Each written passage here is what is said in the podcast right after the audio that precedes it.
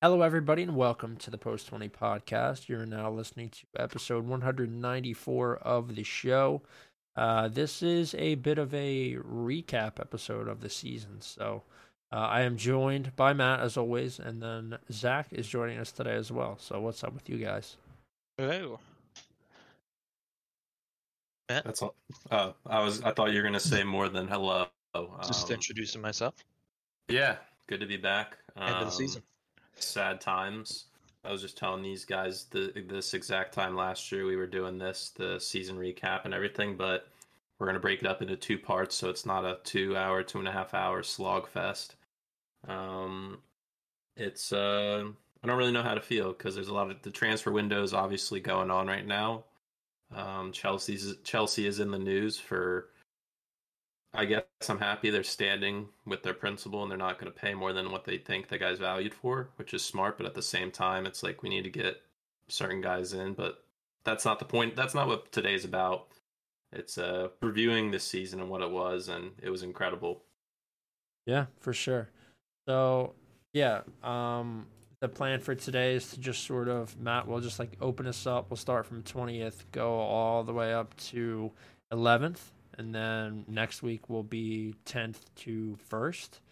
Um, but we're kind of just going to go over our records with them pick wise, uh, where they finished, yada yada yada, and then I think we've all prepared a little bit uh, of things to say about you know the teams, how their season was. I rated them I on a number scale.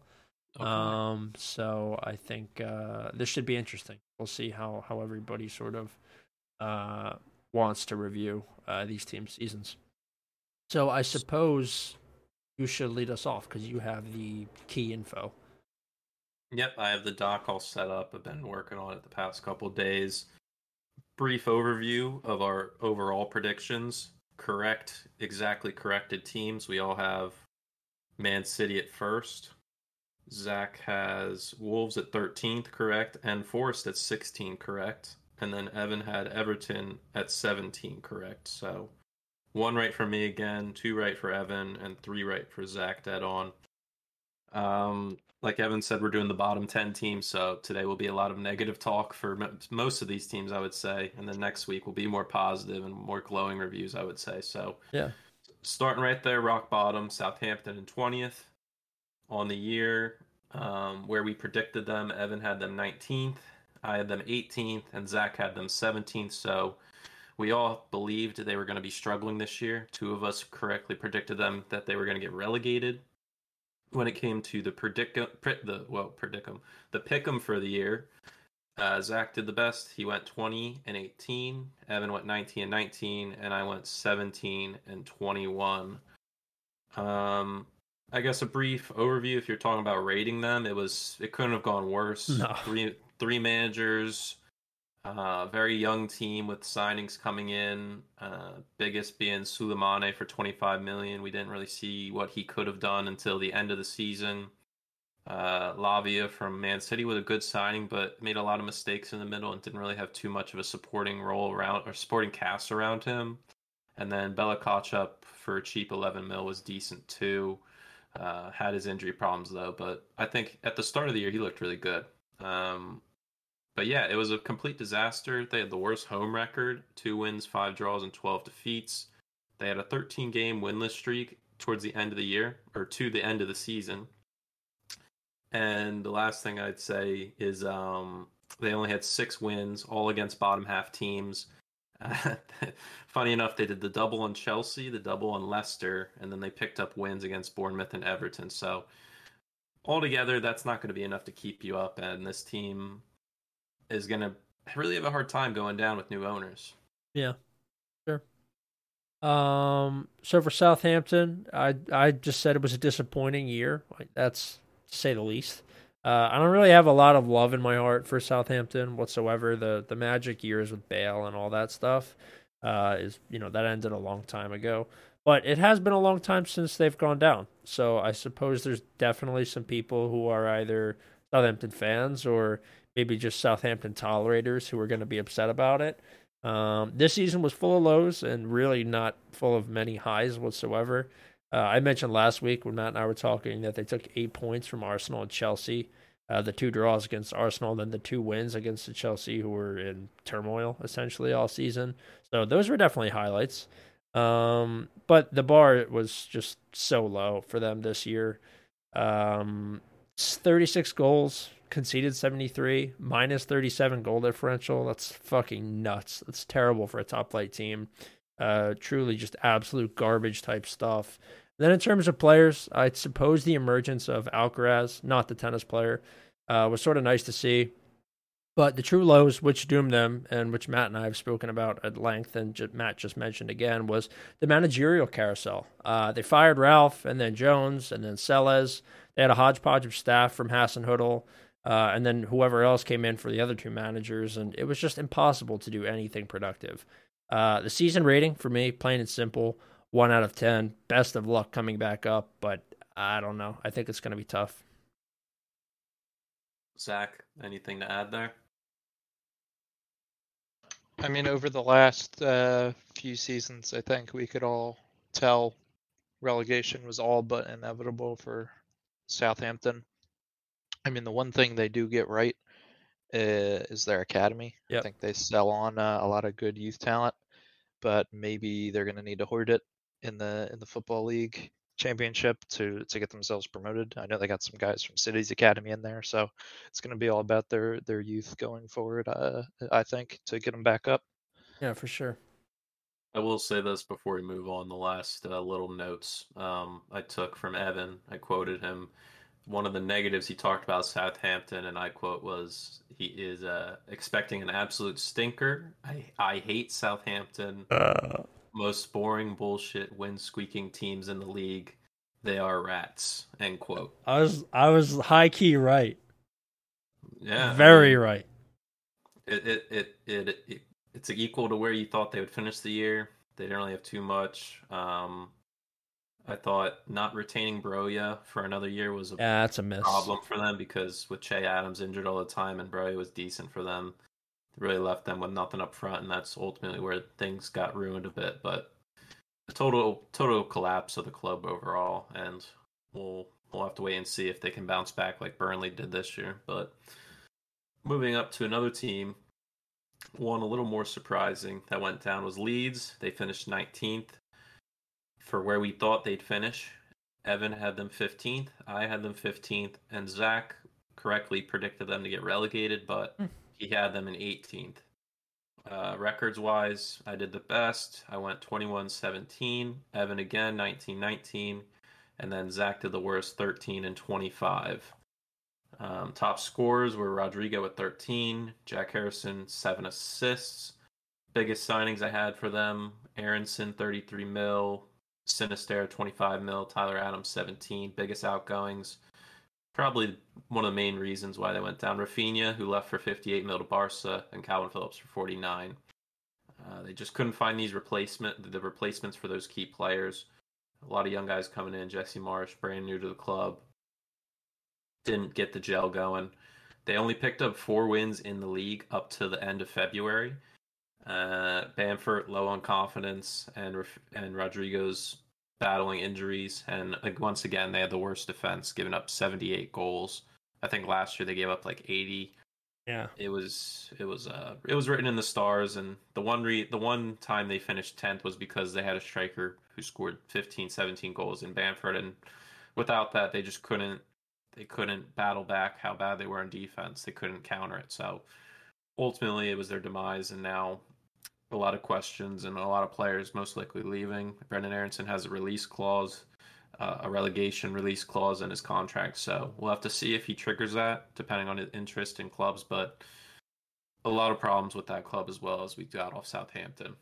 Yeah, absolutely. And it's looking like uh, Tyler Adams is going to be on his way out as well. Uh, I was seeing some rumors today that there are some other teams in Europe and even in the Prem that are looking uh, to buy him. I forget who exactly the Prem team was, but I think it was maybe Brighton or something like that. Like uh, a decent side. Yeah. That'd so yeah, that'd be amazing. Um, on Leeds, this one's definitely a little bit different, I think, from Southampton. I thoroughly enjoyed the Leeds project at points. Um, I thought it was particularly compelling when Bielsa was, you know, alive and in the cut, but obviously we've had a couple of managers since then. Uh, I think his period was obviously the best, but like I said, it, has been some time since then, and they still couldn't defend when Bielsa was there. But it was for different reasons than uh, passion, which I think is is what the big problem is here now. Um, I think highlights and lowlights for Leeds are almost the same thing because we thought it would be the emergence of one true American manager when Marsch came in, and then it just fucking sucked. Uh, it was a mess. The team was short of quality players. Marsch was given an extremely short leash by the very passionate and outspoken Leeds faithful. Uh, he never really had a, a, chance, if we're being honest. And the signing of McKennie seemed like it would be a high, might be enough to keep Marsch around if McKennie played well, but the team played McKennie out of position. Uh, the entirety of Tyler Adams' season was a highlight, as he I thought was immense every time he got a start. Uh, but then he went out, he got injured. That was a huge blow. Bamford is dead. Uh, that's like his career's done. They can't defend ever, and they couldn't really score. I'd say BA had a kind of somewhat disappointing season, uh, but I understand the situation he was in. So you know, I'm I'm gonna kind of write that off. I, I don't want to um, say that he's not good enough to be in the Prem or he, he's not good enough to be uh, in an attacking midfield of a sharp team. I think he definitely is. I just think the situation was really really bad there this year. Uh, and I wanted our our national team boys to have Premier League football, keeping them sharp. Uh, but it's looking like you know maybe some of these guys they might go to other teams, but it's also very possible that they leave the Prem entirely.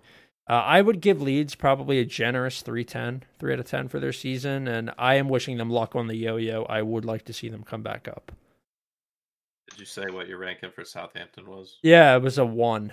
Oh, okay. That yeah, it was sense. a one out of ten, and one is not the low score. There is a zero in here. oh well, I, I think I know who that is. So. Yeah, Zach. Yeah, um, Lee. I mean, I I was the only one that had them relegated. Yep. they were another team like Southampton. I thought was teetering, and and it, their time was coming, and I think them getting rid of Marsch was the nail in the coffin for them uh, for the season that just cut all the progress that uh, their so-called project, as you were saying, Evan, was uh, the progress towards their project they were building was was, was all done and dusted with with Marsch going. Yeah, I, th- yeah. I just really think that's the that's the key point I had. The bad whether, thing was whether or not they were keeping him or getting rid of him, and they ultimately got rid of him late, and then the new guy came in, or Sam Allardyce came in after the interim guys, and it was just all a big scramble to make up uh, ultimately nothing.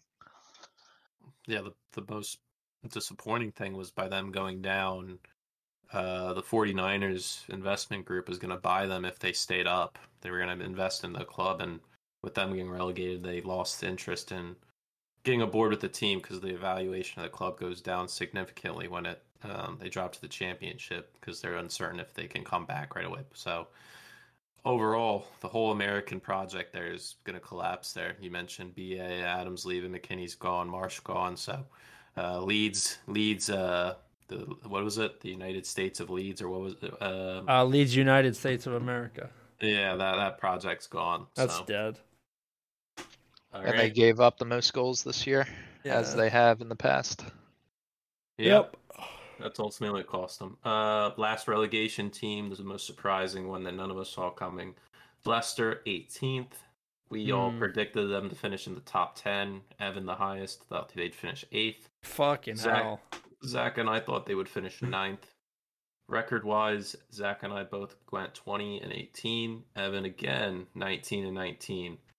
Um, top scorer, Harvey Barnes with 13. Most assists, James Maddison with 9.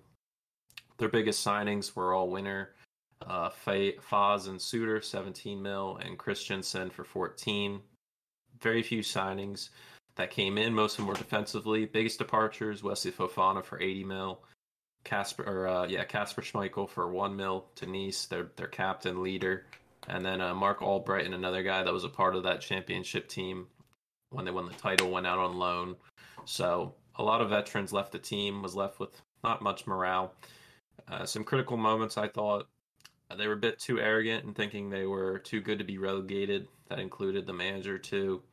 Rodgers lost the team in the locker room. Uh, he switched the number nine too much. Jamie Vardy started 19 games, Daka 13 games, and Iheanacho 11. And their defense dealt with injuries all season long. Um, a big drop off year, minimal transfer activity. They still had issues with the back line. Worst team when defending set pieces. They gave up. What was that? They gave up 13 against. One of the worst in the league. And they really struggled when Jamie Vardy wasn't in the team. He, he was a great leader, his form. You saw late in the year the push he gave really uh, helped in the attack. And just overall, the club's in a big transition period now. They have top class facilities um, but now they have to battle it out in the championship where it's not going to be easy. And then I think an article came out today saying they're already agreed on seven guys are leaving the club um, with their contracts expiring. Uh, and I think some positive a positive note was jo- Jonny Evans is apparently looking to re-sign, so he wants mm. to hmm. battle back for him. Interesting. Um, on Leicester, this is so disappointing to me. Um, champ seven years ago. Now they're heading to the championship.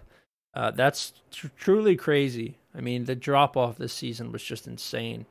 Uh, and their low point started at the beginning of the season. I mean, Matt already talked about this. Fofana, Schmeichel, Ayoze Perez, Albrighton, Ademola Lookman, they all left ahead of the season and weren't replaced with the same quality as Leicester uh, needed. They took five points from the first 30 available and never recovered.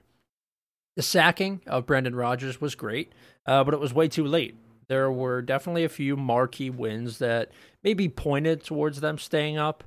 Um, but the 2 2 against Brighton in January and the 4 2 thrashing they gave Villa in February were the last signs of what I thought was real life um, that LC ever gave us this season. I have a place in my heart for this team, and I love Tielemans, so I was sorry to see him and James Maddison and Harvey Barnes all wasted on this limp team this season. Those were guys that could have probably all walked right into the Arsenal team uh, and maybe gave us that extra competitive edge. But hey, we have a summer transfer window. Maybe we'll see them. Um, but yeah, those guys and hopefully Leicester City will be moving on to better things. This is a team that will reestablish their identity in the championship, and I think the money they've made since winning the league and the parachute payments will allow them to be back up. I hope that's the case at least. Season ratings a three of ten here. Um, that's probably even a little high. Uh, my standards for them are definitely higher than this, but I think the individual stuff from Maddison, guys like Tielemans, even though he was out for a lot of the season, those sort of things I factored in. And I think a couple of these players did show what they're capable of, their true individual quality, and what you know what they can do for a real team. So, well, they are a real team. They just weren't this year. Um, so I gave them a three. I factored in individual, but uh, that's probably a bit high. I'd give them a one. Yeah, I guess that's probably fair. For where we thought they'd finish and where they did. I had them in eighth, right? Yeah. Hmm. Unlucky. Zach, anything? Yeah, add? massive underperformance. I mean, individually, the injuries definitely hurt, but collectively, I think losing the guys of their of their golden past. Like Schmeichel was a massive loss in my opinion. Yeah, it was losing your captain and your arguably top five goalie in the league, uh, based on his performances since they won the league. Just I think hurt the team in the long run. Not having that experience, not having the guys that know the league more than those uh, newcomers, like the new signings they brought in, which I think were all uh, also underwhelming just hurt the team in the long run. All right, moving on outside the relegation zone now. Um, we all had at least one team in the correctly picked in the relegation zone. Evan and I had Southampton, Zach with Leeds. So um, all, none of those teams also being newly promoted teams. So we're going to have a lot of fresh faces in the league with the three new teams that came up this year, and then the three new ones coming up the, uh, this upcoming season it's going to be a lot of chaos, and there's going to be a lot of teams out there that you're thinking for Arsenal, United, Chelsea's sake, you should be winning on paper easily. So, yep. Um, seventeenth team that escaped by the by the by a length of a hair, Everton. Evan had them finishing seventeenth. He got that spot on. I had them the highest of us. I had them 14th, and then Zach in between us had them 15th. Record wise, Evan did the best, 18 and 20. Zach 17 21. And then I went 15 and 23. Top scorer of the team, Dwight McNeil, seven. Most assists, Alex Iwobi with seven. Biggest signings were Onana for 35 mil from Lille. Didn't really see the most out of him due to the situation with the with the club. Um, talks potentially of him leaving, which would be catastrophic for them if they want to rebuild. Uh, Dwight McNeil for 17, and then Mark uh, James Tarkowski on a free, which could potentially be up there for signing of the season. Um, biggest departures: Richarlison for 58 mil, um, Anthony Gordon halfway through the year for 45 mil, and then I put this one up there for a joke. Dele Alli left on a loan, so he'll be back with the team actually for next season, depending on what they do with him. Um, critical moments didn't have too many, but they were massive. Goodison Park once again saved them this year, beating Brighton that that the second time in May. Ultimately saved them with those three points because if they didn't win that game, they would have been going down. And then Sean Dyche's appointment after Lampard's uh, embarrassing exit helped tremendously due to what he is and what he brings to a club. So, um, what did you guys have to add on that? Um, they're cockroaches, man. The toffees, the cockroaches. They're both Worse brown. Southampton. Both brown and small. They both kind of look like the same thing. And the cockroaches, that's what Everton are. Um, they stayed up last season against all odds, and they did it again here, thanks to the 1 0 victory over Bournemouth on the last day. Uh, that's a highlight, man. That is a highlight of all highlights. And it was unreal to watch, like what it meant to the players and the fan base to stay up. And obviously, they all expect more, but it's good to see life continue in the Prem for them, for me. And I've been slandered for being an Everton sympathizer, but I, I really like I don't I don't want to see them go down. Like Southampton, I don't care. Everton have been up my, the entire time that I've been watching, the whole time. And when I saw Sean Dyche appointed, um, and I saw Onana and Idrissa Gueye and Doucouré sort of spring to life as this demonic horse-filled mid horse-filled midfield, that was sick. Um, Dyche didn't make it pretty to watch. It was a lot of 11 behind the ball. It was a lot of slow. It was a lot of nicking goals, but ultimately it was enough. Um, I love seeing DCL come back. He, I have a soft spot in my heart for him. That was great, but the season as a whole, especially some of the ridiculous losses, were super disappointing. They accomplished their goal, I suppose, but they have to buy a striker to replace Richarlison. DCL obviously can't be that with his injuries, which is unfortunate, but it's just the truth. Um, they do that. They get the new striker the ball. They can be close to mid-table with that midfield. They have to shore up the defense too but I think depending on how much money they have to spend, which probably isn't going to be enough, a couple of shrewd deals can can get Everton to a, a much better spot than they were this season. Regardless, the season rating is low as fuck. One out of ten. There's a zero percent chance they deserve to stay up, but they did. That Everton are just like you said.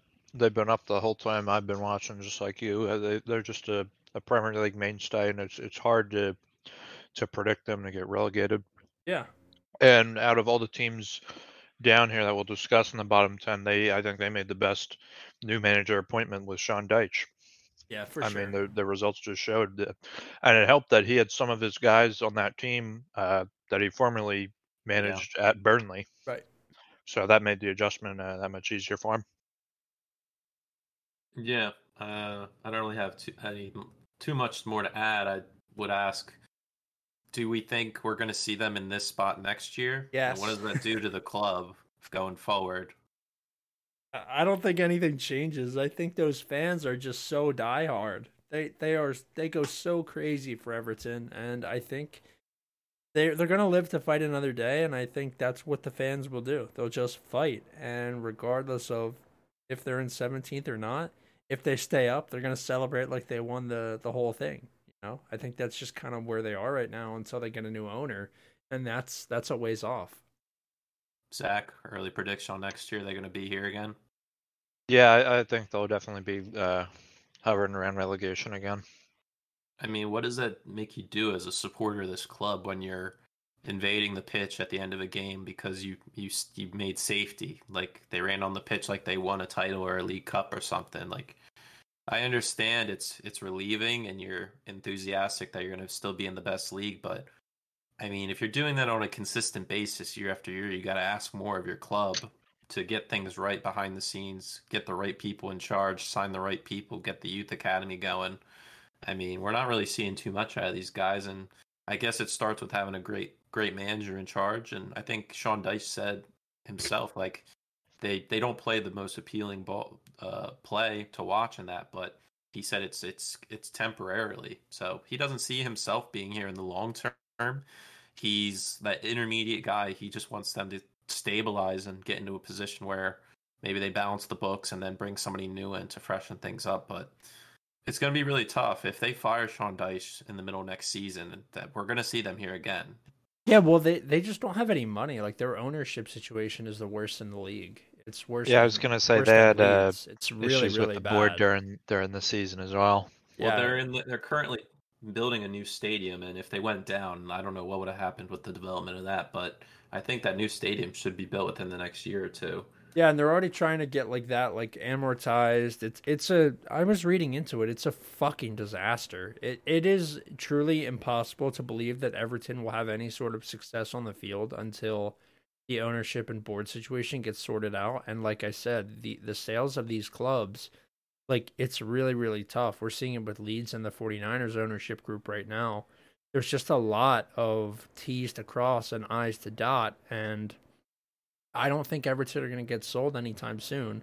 So I don't think things are going to really change if they can't offer the manager, especially like Dyche. I don't think Dyche really is the kind of guy that's going to spend a you know a billion dollars, but but you got to give him something, and I don't really think he's going to get anything. So it's definitely possible that we see him leave out of frustration next year. I don't really think that's even a question. I think that plays as a positive for Dyche because he wasn't given much for Burnley, so he's used to minimal Right? Yeah. Minimal finances and resources in general, and they're off to a good start. Overall, last year from their two transfer windows, they were positive 25 mil, and they're already off to a positive summer this year, 32 mil incoming already. Uh, unfortunately, Moise Kean, your boy Evan, was sold permanently to Juventus Yeah, for 30 Juve. mil. They're clearing the books though. Yerry Mina they let go on a free. he was their highest earner, I think. Uh, they're they're not keeping Coady. Begovic left, so they're dropping a lot of dead weight. They haven't brought anybody in yet. It's too early, but I think they're off on the right right direction. They just need to balance the books. They already locked in Pickford to a long term deal, and uh, who knows? Who knows if they can get another striker in there to balance out when DCL's gone. Yeah. Um. Okay, moving up to 16th. One of the new boys, Nottingham Forest. Uh, Evan had them 18th.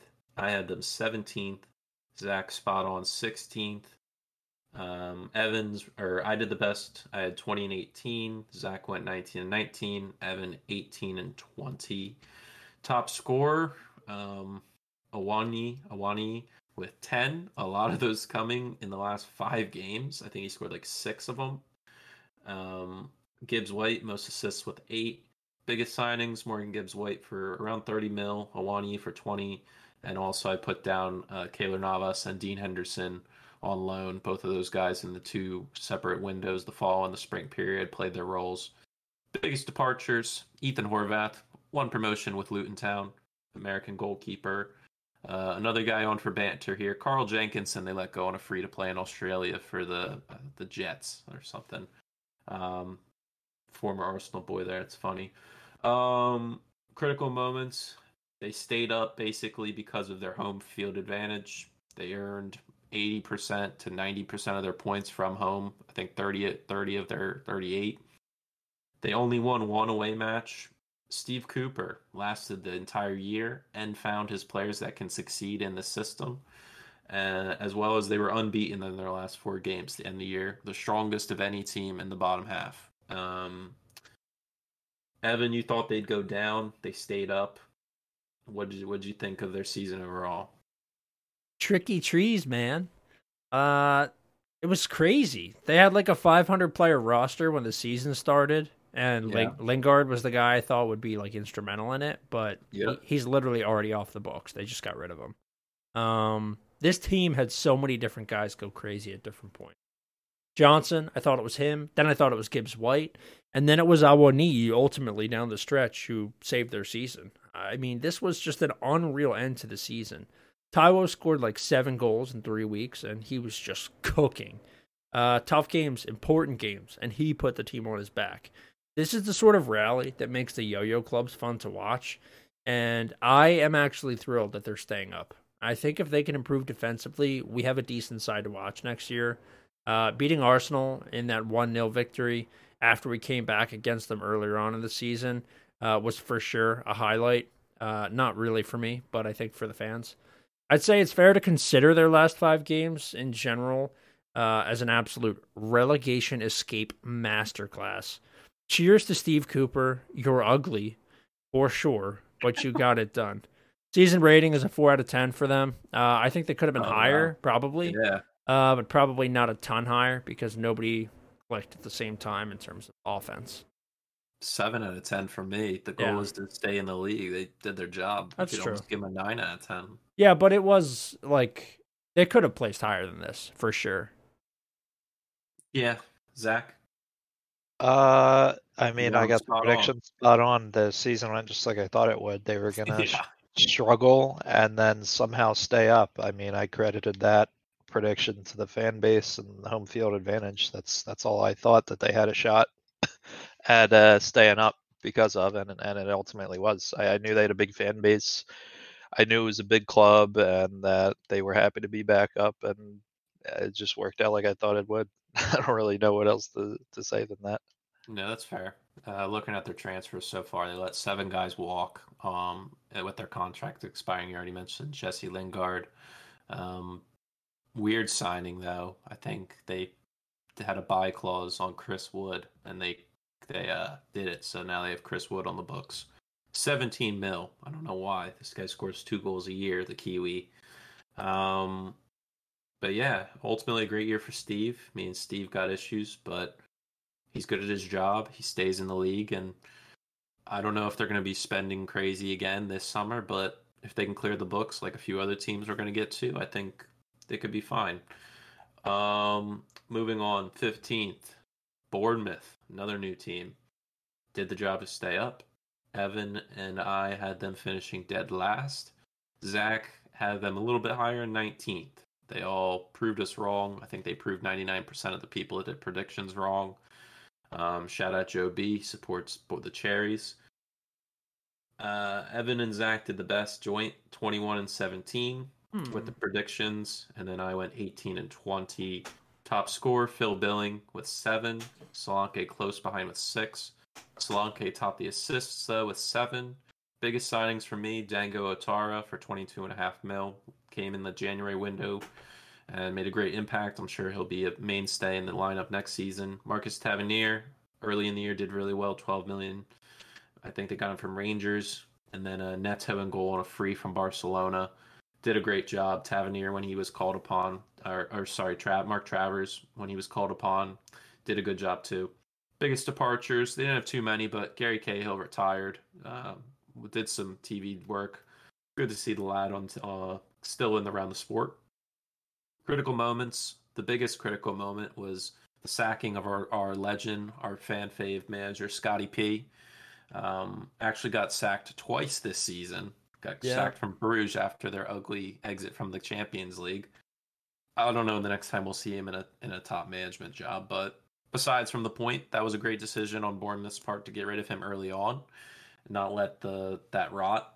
Uh, Gary O'Neill rallied the man that took his place, and under he rallied an underrated squad and got results when it mattered.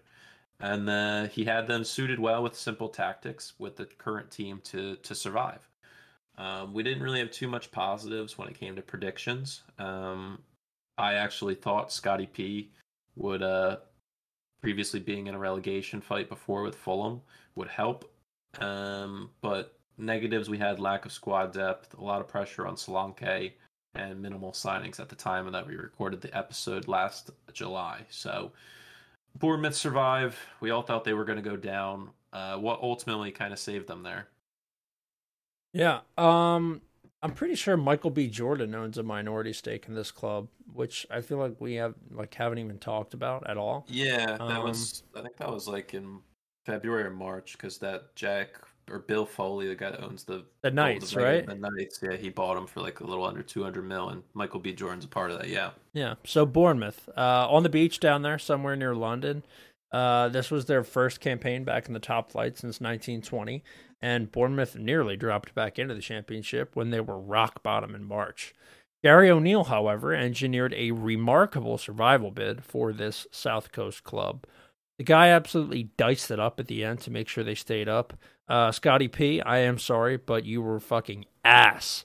How Yeah. could you possibly lose 9 0 to Liverpool when they were in their slump? I mean, that is nasty.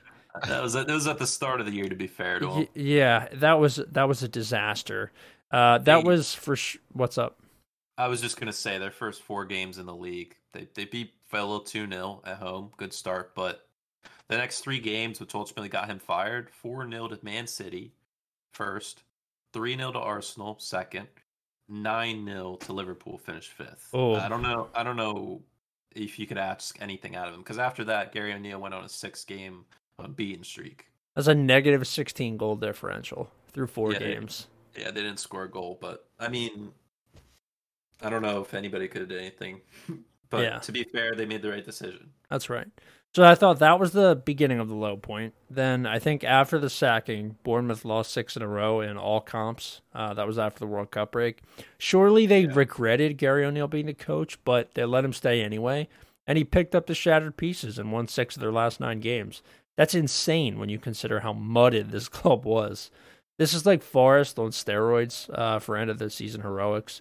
Bournemouth got out of the gutter with time to spare, and I'd say that the 1 0 revenge game on Liverpool in March was sort of the high for me. Uh, they got one over on Spurs after that, and then they donated their last two games to United, who were searching for Champions League, and Everton, who needed to stay up. Uh, so good on them. That's great karma.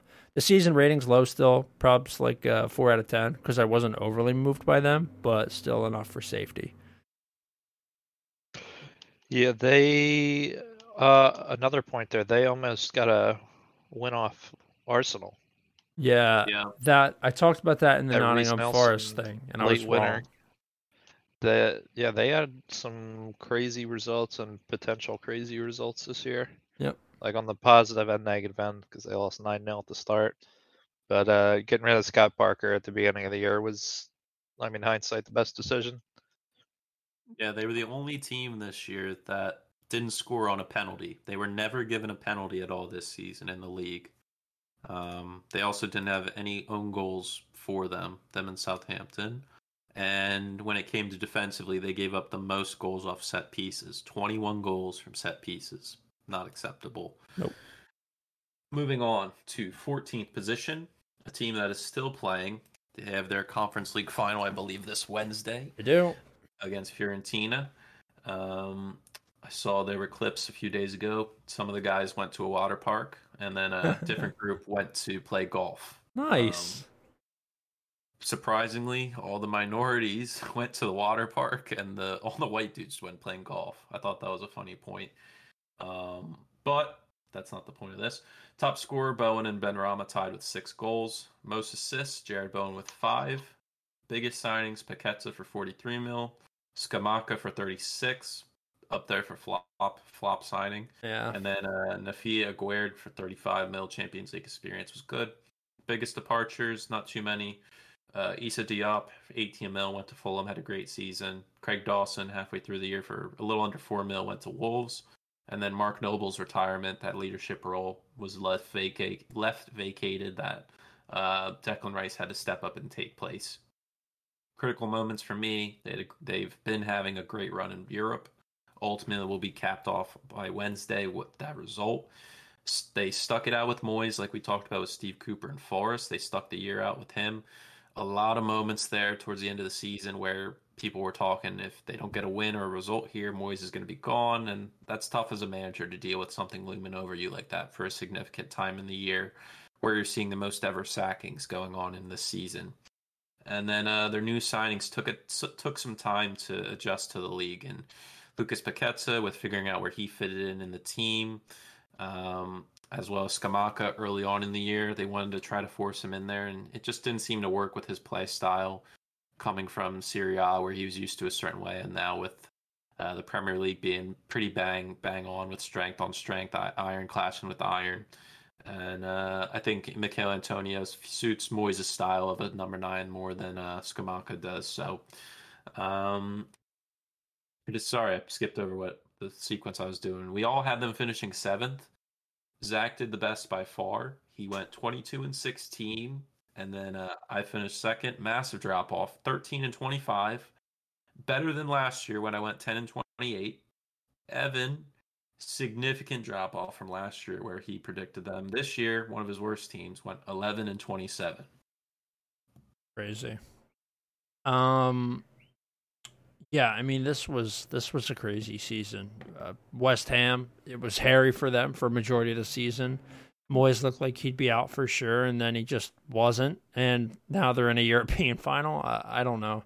It's the Conference League, but it's still a spot in Europe if they win it, and it's money and it's exposure. It's good, uh, to be honest. But uh, yeah, Rice and Paqueta were their highlights all season for me. I think Rice really developed further and is definitely heading somewhere else. But Paqueta was their club record signing, and I don't think he disappointed whatsoever. They're wanting for a striker, but Paqueta picked up a lot of the offensive load and is obviously a very good midfielder as well, who can do work on both ends. Uh, I think their best results were the 2 2 against Arsenal and the 1 0 against United a few weeks ago, but there were a ton of games this season where they just got drubbed. They did just enough to stay up in a season that followed a seventh place finish last year. And I wasn't really impressed until they did the thing when they were looking down the relegation cannon come the end of the season. Rating is low here. I think it's a, a 3 of 10 because really they were disappointing this season, considering where they were last year and when you consider how good Declan Rice and Jarrod Bowen really are. Uh, just a quick note before I hand this one over to Zach. It has been reported that Roma and um, West Ham are interested in doing a, sw- a straight swap Tammy Abraham for Gianluigi Scamacca, which I don't Didn't know. Abraham do his ACL? Yeah. I heard he's out until November. Yeah, th- that's what I heard too. But that was after this report that I saw was after that. So I guess the way that I see it is Tammy Abraham is obviously more valuable than Scamacca. Maybe the Yeah. price is factored in, right? His injury, the fact that he's not going to be able to come back until November. Or if they say November, it's probably December. Maybe that's factored in, right? You only have him for a third of the season. I mean, that's a great deal if you. I think so, too. swap. I, I would take Tammy, no doubt. I think they would want 60, 70 mil for him if he's fully fit. Yeah, easily. Yeah, I didn't know about that Tammy Abraham swap. That'll be, I mean, I'm- Sick. I would expect it to work out pretty well for him. Yeah. Um, but for West Ham season, I mean, they had Conference League going on, so you can make that their excuse for why they finished as low. Uh, them having faith in Moyes, I think uh, they they just trust trusted in his his age and his wisdom. I mean, compared to other managers who were on on the hot seat down here, they I don't think any of them were nearly as tenured as as Moyes was in the in the Prem at least. So they stuck it out and uh, it paid off for him in terms of staying up.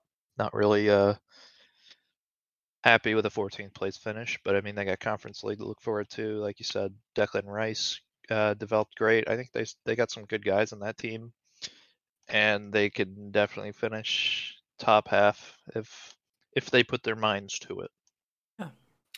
Well, I don't know if Rice leaves. That's a massive hole. Plus, if he's going to go to a rival like Yeah, Arsenal, if they if they keep their current team, I mean losing some guys is going to hurt. yeah, I mean, yeah, that's that's tough. Does Evan? Does your rating improve if they win on Wednesday? Yeah, a little bit, just because they get it's it's auto European or it's auto Europa League, right? Yeah. Yep. Yeah, so uh, I'd say it goes up. If you can get in Europa League, even if you finish in a shit spot in the table, like it, it is a good season, just because of the Yeah. money you win and all that stuff. Yeah, there'd be there would be eight English teams in Europe, and and Tottenham and Chelsea aren't in there. Yeah. That'd be crazy. Um, jumping up to thirteenth, three teams left to go. Wolves. Uh, prediction Ugh. or yeah, rankings wise, Evan had them finishing twelfth. I had them eleventh. Zach once again spot on thirteenth. Uh, Zach did the best with them rating wise, ranking wise, uh, twenty four and fourteen. Evan 18 and 20, and then I went 16 and 22. Top scorers of the club, Podence and, and Ruben Neves both with six. Most assists, João Moutinho with two. Uh, they had 10 players tied with one. Obviously, that's a key source. They were the worst scoring team with 31 goals, so they averaged less than a goal a game. Biggest signings: uh, Matheus Nunes, 45 mil, uh, Guedes, 32, and Nathan Collins for 24. Biggest departures: Morgan Gibbs White for 30, and then uh, Leandro Dendar- Dendoncker for 15. Critical moments for me: Bruno Lage. We talked at the start of the year. We were pretty sure he wasn't going to last until the win the World Cup window. He had no influence on the team, and he only had two wins with them up till his tenure ended. Worst scoring team, as I mentioned, attacking signings couldn't find results. They even loaned out Guedes in the winter window, so that shows how bad that signing was. And uh, their their big wins were late in the year, which saved them ultimately. Yeah. Um, Wolves, man. I mean, fucking snore. Boring shit, as always. They're the most milquetoast, comfortable, lifeless, and limp 13th place finish you'll probably most likely ever see. Uh, it was so shaky for them at points, and I had essentially zero desire to watch any game they were involved in. Um, the story of the season Wolves started with Bruno Lage at the helm, uh, another Portuguese manager who had replaced Nuno Espirito Santos but they failed to rake in any sort of genuinely positive results with him. In 18th, Wolves then looked to Steve Davis to act as their interim. That was a low point. Uh, he didn't impress with results that mirrored Lage's early season form. And so they didn't have a choice but to take a leap and go for someone a bit more experienced in hopes that they'd guarantee their survival for next season. The man they went for was Julian Lopetegui, he did extremely well down the stretch for Wolves, and they finished comfortably in the lower mid table section this season. But his future is uncertain amid financial restrictions and the issues of buying players next season. The truly ridiculous thing about the season is the Wolves' forwards. Those players, namely Chan, Diego Costa, who was a January transfer, and Raul Jimenez, CTE poster boy, registered just four goals in the league collectively this season. That is abysmal, as was a majority of the season as a whole. The outliers in terms of performance were their wins against Chelsea and Brentford two weeks in a row. It was never like you could count them out, but even in their wins, it was just boring. I'm not hopeful for Wolves next season, especially if they lose Lopetegui, but we'll see, I suppose. Even though I hate them and I think they're boring, the season rating is still 4 out of 10. It's a comfy finish, but it doesn't move the needle for me whatsoever. No, I I mean everything you said was was really great there. Thanks. But I think uh, the key a key for them going forward is obviously the Portuguese links throughout the team, but Ruben Neves. Green links. If if if they if they keep Ruben Neves in that team, I think, and they get the money they they need, they can build a solid squad around him. That... Evan, and, Evan and I touched on this last week, Zach, or the week before, but we were saying like how every team has like two or three players that are recognizable and that you enjoy watching. Is there anybody on Wolves that is in that category for you? Yeah, I just said Ruben Neves. Just and uh, and Traore when he comes in off the bench. yeah. Yeah, but I, I, guess I guess so. But I mean, they they've scored 31 goals. The only reason they finish where they do is because their defense is decent. But this was one of their worst defensive years. They give up 58 goals, which is in the bottom bottom half of the category. And obviously, 31 goals for they they average around a goal a, uh, a game every season almost, but it's just not enough. And if Lopetegui leaves, that's massive issues going into a summer where it's critical they need to eat they need to finalize who's in this team because I think Ruben Neves wants to leave too, and uh, they have a number nine issue, and it's just a lot of chaos going around. Yeah, one more thing. Uh, in goals, as I saw, I think played a portion of the season with a broken hand. Yeah, I heard about that. Um, and then they ended up switching him out at the end of the year. Yeah, just a lot of a lot of problems there. Speaking of problems, going into probably the highlight of this episode, we yeah. Chelsea twelfth. Um, prediction wise, Evan and I had them finishing fourth. Zach more pessimistic, had them finishing fifth. record wise, Zach did the best, 19 and 19. Evan and I both 17 and 21. Top scorer, Kai Havertz with seven. Most assists, Sterling with three, and Hakim Ziyech with three. Nice. What I had, um, biggest signings, too many. Uh, biggest departures, Timo Werner, 20 mil. Not Jorginho, enough. 11. Lukaku, Rudiger, and Christensen all leaving. The most critical ones being Rudiger and Christensen on freeze to Madrid and Barcelona, respectively. Um, I'm gonna let you guys go before I start. Yikes, dude. This is the worst version of Chelsea I've seen in my entire life. There was zero plan in place for Chelsea to follow this season, mostly because of Todd Boehly, who bought the team. They sacked Tuchel following a loss to Dinamo Zagreb in the Champions League, then managed to make the quarterfinals anyway. This was so early in the season. Then, after that, they jumped on to Potter and took him away from Brighton, and he was shit. Like, really shit. He got sacked, and he's out in the ether still. Uh, and I don't know. Then they decided that a return for Frank was in order. Uh, he's been their manager since the Potter sacking, and to be fair, they were absolutely shit with him as well. Uh, it's not right to blame Frank because this team would have sucked with Sir Alex Ferguson at the helm. It's bloated as all get out. It's young, it's expensive, and it's lacking in identity. Boehly buying the team is literally the low point of the season because all of the fucking cancer that followed him. Their purchases of Chernobyl Neymar, Mykhailo Mudryk, and young Argentinian midfielder Enzo Fernandez were supposed to be their highlights, but they weren't all that impressive just because of the issues that plagued the whole squad. They got destroyed in the league on a pretty routine basis, but the quality of the team was enough to ensure that they didn't finish any lower. Words can't really explain how much of a disappointment this season was, but it's for sure the worst I've ever seen them. I typically fear them, and this year I mostly spent time giggling at the frivolous spending, lack of planning, and downright poor team performances. With all that being said, Chelsea will be back. Obviously, this is a 0 out of 10 season and a waste of a year, but they will be back. Yeah, it was shit. So bad. It was terrible. Uh, I can't really add any more than Evan. I'm sure Matt's going to go off on this. Whew. Wow. But uh, I, I'm excited to see what Pochettino does with him. I think he's going to crack the whip this summer. He's going to get things in order, and it will most certainly be a rebuilding year. Yeah, Matt, take it away. Yeah, I think the short and simple answer is, is as you said, it was shit. And you could ultimately leave it at that. You want to forget about it, throw it in the back of the closet, and never think about it again. But we have to. We have to grow from this. It's a moment that, as fans, this is something we're not used to with the club as of the last two decades. With when Roman Abramovich took over, with the amount of success we had, winning many many titles in all competitions, and now going to a low of low points, our worst finish when it comes to total points, our worst finish when it comes to total goals, a worst finish when it comes to most defeats ever in the Prem with 16. And um, as Evan mentioned, it, it's not Frank's fault. Ultimately, I appreciate what he did. He came in as the fall guy.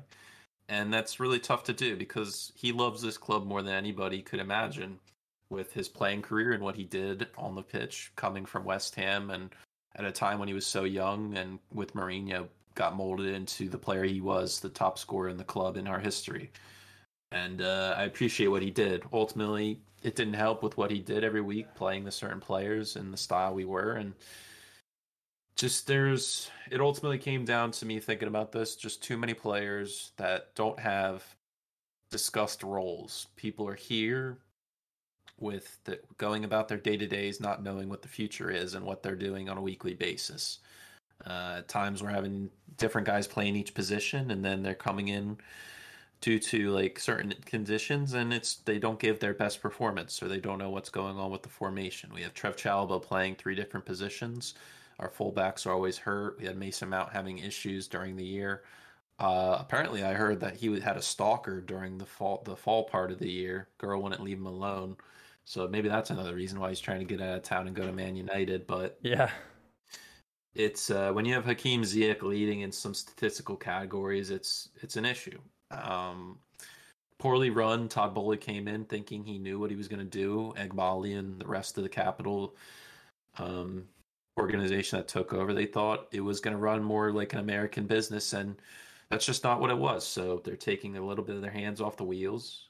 Um, Pochettino coming in officially on the first of July with a, his team that he's worked with his whole life. They they only work with him, and um, clearing the books out needs to be done. We mentioned with Ugarte not being confirmed, going to PSG. It's uh, it's a step in the right direction, not immediately splashing out on the first guy we see. So there's talks of other guys leaving. It's it's good. I don't want to dwell too much on the year as a as a as um, as a whole. Now that it's over, and um, yeah, everybody needs a break. Everybody needs a break, a few weeks off to regroup, and um, come July first, it's a new ball game. Yeah, absolutely right. Okay. Um, hopefully. Um, uh, last team of the episode. Starting to get into these teams that are on a more positive note, we go to Crystal Palace in 11th. Evan had them finishing 10th. I had them finishing 13th. Zach had them finishing 12th. Record wise, Evan did the best. He went 20 and 18. Zach and I tied 19 and 19. Top scorer of the club for the season was Eze with 10. Most assists, Olise with 11. Biggest signings, uh, Cheick Doucouré in the, or no, not Cheick Doucouré. Uh, it, I forget. I get him and the Kouyaté confused. Uh, Doucouré, 22 mil in the middle, did a great job as the six. And then as Sam Johnstone coming in on a free with Guaita being injured during the year, he stepped up and did a great job with Roy Hodgson under uh, in the helm biggest departures: Kouyaté going on a free to Forest, and Christian Benteke five and a half mil going to good old DC United to play for um, Waza. Critical moments: attacking trio were dynamic in Zaha, Eze, and Olise, and they all had individually great seasons. The the sacking of Patrick Vieira, very upsetting for Evan, but ultimately another correct decision by Steve Parish and the ownership group ultimately saved them with Roy Hodgson coming in and cleaning things up, the old bastard. Yep. And uh, it looked like a good young team that are only missing a few little pieces that could push them up higher, like a Villa Brentford type of deal. Yeah. Um, Palace, like we sort of mentioned, are they're my adopted second team. Uh, I've enjoyed watching them for years, and then was even more excited when Patrick Vieira took over as manager.